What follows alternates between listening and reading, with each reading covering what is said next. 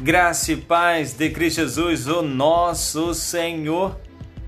Está começando agora Teologia, sem mesmo antes de tirar o chapéu.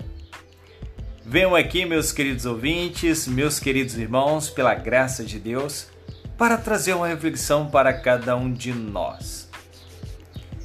E o tema dessa reflexão é Aquele que nos criou.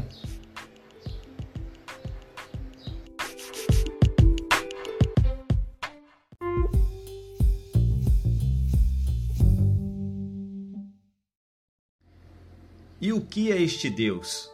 Perguntei à terra. Tu és aquilo pela qual eu anseio? Ela respondeu: Eu não sou ele. Em seguida, tudo o que nela existe me deu a mesma resposta. Então perguntei ao mar e às profundezas e a todos os seres rastejantes. E eles responderam: Nós não somos o seu Deus. Você deve procurar acima de nós. Então perguntei ao ar fugaz das alturas, o ar com todos seus habitantes, respondeu Anaximenes de Mileto, o filósofo grego que pensava que o ar era fonte de todas as coisas, enganou-se. Eu não sou Deus. Finalmente perguntei aos céus, ao sol, à lua, às estrelas. Nós tampouco, disseram eles, somos o Deus que tu procuras. Repliquei então a todas as coisas que cercaram a minha carne e toda a criação. Vocês me falaram do meu Deus, afirmando-me que não são ele. Diga-me então alguma coisa sobre ele. Elas todas então proclamaram em um brado: Ele nos criou. Escrito pelo Agostinho, bispo de Hipona.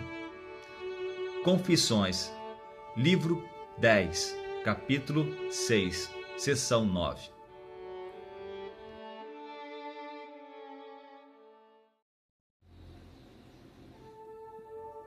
O salmista profético Davi, que disse: Senhor, tu me sondas e me conheces. Salmos 139, versículo 1. O verbo sondar significa examinar com grande empenho, cuidado em profundidade. Quando eu medito nessa palavra, posso compreender duas coisas muito importantes. Primeiro, o Senhor me sondas no mais íntimo do meu ser. Segundo, que não existe outro Senhor que me conhece mais do que Ele. Essa palavra é meu verdadeiro alimento cotidiano, que me fortalece e alivia meus temores. Tem coisas no nosso interior que nos sufocam no mais oculto do nosso ser insiste permanecer calado e quieto. Somos todos os dias rodeados por pessoas, como por exemplo familiares, amigos, colegas de trabalho, que nos conhece e nos sonda. Mas o conhecer ou sondar deles é totalmente limitado em seu espaço como um todo. Eles nos conhecem aquilo que os seus olhos veem exteriormente e no sono de acordo com aquilo que as nossas ações são expostas quando praticamos. Percebeu que tanto conhecer e os nos sondar das pessoas que estão ao nosso redor são visões exteriores e não interiores? A presença deles em momentos de tristeza, de angústia, pode nos ajudar bastante mas nunca vai ser por completo. Por que não? Porque eles são limitados em seu espaço. Mas o nosso Senhor é o único que pode fazer aquilo que os nossos semelhantes não conseguem fazer. Porque ninguém nos conhece mais do que o nosso Criador. Os olhos do Senhor penetram no mais íntimo do nosso ser, esquadrinham nossos pensamentos, sonda todas as coisas sem deixar escapar um milímetro de resquícios de pecado que há em cada um de nós. O salmista profético não termina por aí. Ele estendeu o seu louvor dizendo: Tal conhecimento é maravilhosíssimo demais, além do meu alcance. É tão elevado que não posso atingir. Lá no versículo 5 dos Salmos 139.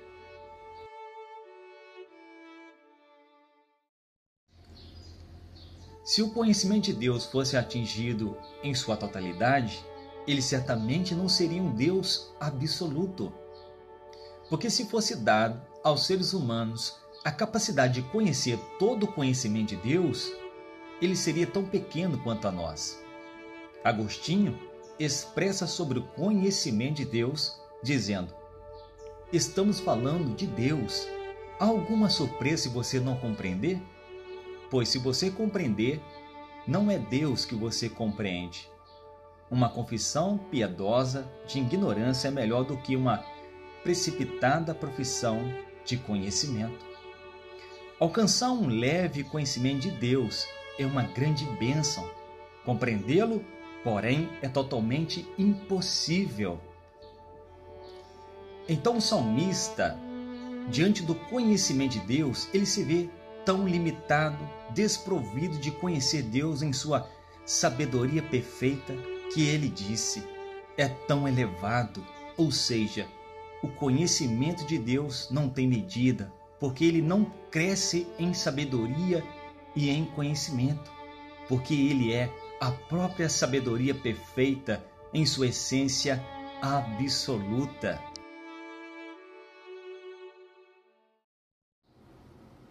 E outra parte em seus salmos que me deixa perplexo é quando ele disse que os teus olhos viram o meu embrião. Todos os dias determinados para mim foram escritos no teu livro, antes de qualquer deles existir. Salmo 139, versículo 16. Quando eu leio esse versículo, eu compreendo que os meus pais são secundários em relação com o Todo-Poderoso, que já antes de tudo, ou seja, antes dos céus e terra, ele me enxergava com seus olhos inefável. Nessa vida pequena e curta, podemos ser pessoas livres e libertas de mágoas e amarguras que nos assolam. Mas o princípio de tudo é conhecer a Deus, que para a língua hebraica conhecer alguém é ter um relacionamento com essa pessoa. E é exatamente isso que nós necessitamos para ser pessoas livres e libertas nessa vida. A humanidade está em decadência moral e espiritual por falta de conhecer a Deus, o Criador e Autor da nossa vida. O salmista conheceu e se relacionou com Deus, aquele que tinha visto ele quando ainda estava informe, e todos os seus dias aqui na terra já estava contado no livro da origem de toda a humanidade. Não tem conforto melhor que poderá alegrar nossa alma do que conhecer essa maravilhosa verdade de que Deus tem todo o conhecimento a respeito de nós. Somos rodeados por pessoas todos os dias, mas quem nos conhece realmente é Deus, nosso Criador. Somente Ele sabe que nós estamos sentindo lá no mais puro íntimo da nossa alma. Então, diante da dor, devemos ter calma e confiança que alguém está nos vendo, por mais por um momento não sentimos a sua presença por perto, por, por causa da nossa fraqueza. Mas Ele está por perto, cuidando e sarando as tragédias que são causadas por essa vida.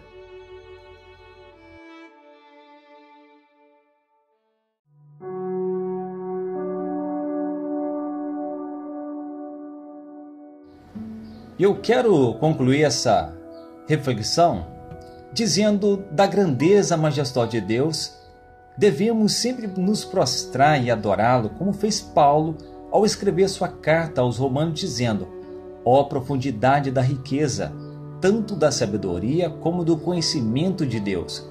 Quão insondáveis são os seus juízos e quão inescrutáveis os seus caminhos! Quem, pois, conheceu a mente do Senhor? Ou quem foi seu conselheiro?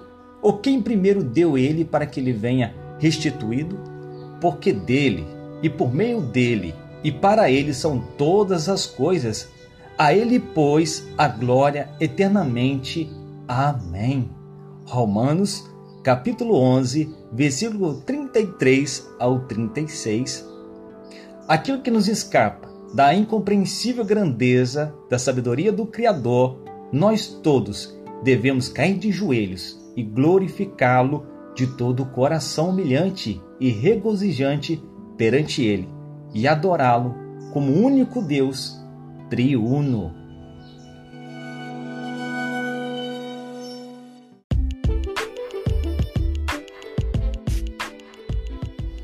Que Deus Pai Todo-Poderoso venha abençoar a sua vida, em nome de Cristo Jesus, o nosso Senhor.